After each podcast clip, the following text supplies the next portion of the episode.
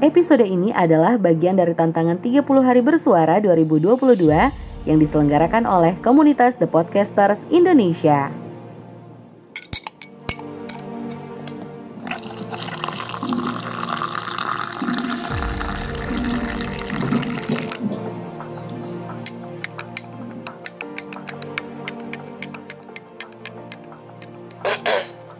Sekarang gue kerja di perusahaan gede ini nih guys Kamu kapan?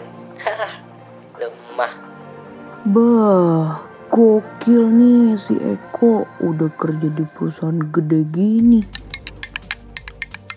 Putri, lagi kopi dong Put. Ah, mantap. Makasih Put. Iya, apaan sih Wan? Ganggu aja.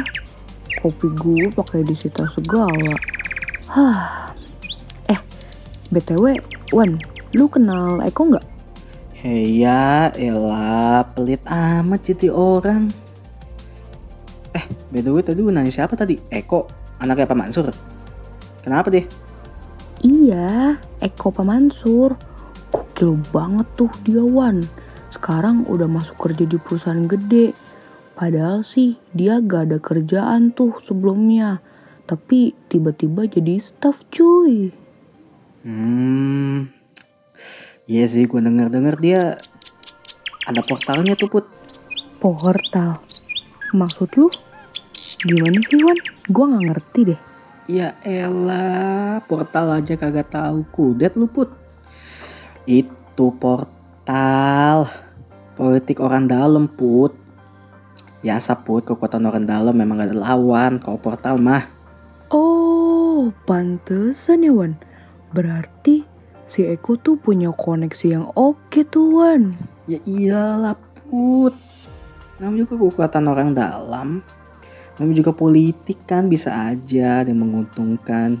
Jadi bisa dapat tuh kerjaan. Eh, ups. Mau juga dong ada portal. Mending lo order kopi lagi Put. Nanggung tadi mah. Huh, beli sendiri lah. Dasar nggak modal lu. Namanya juga nggak ada order Put. Iya, bisa aja lu Wana.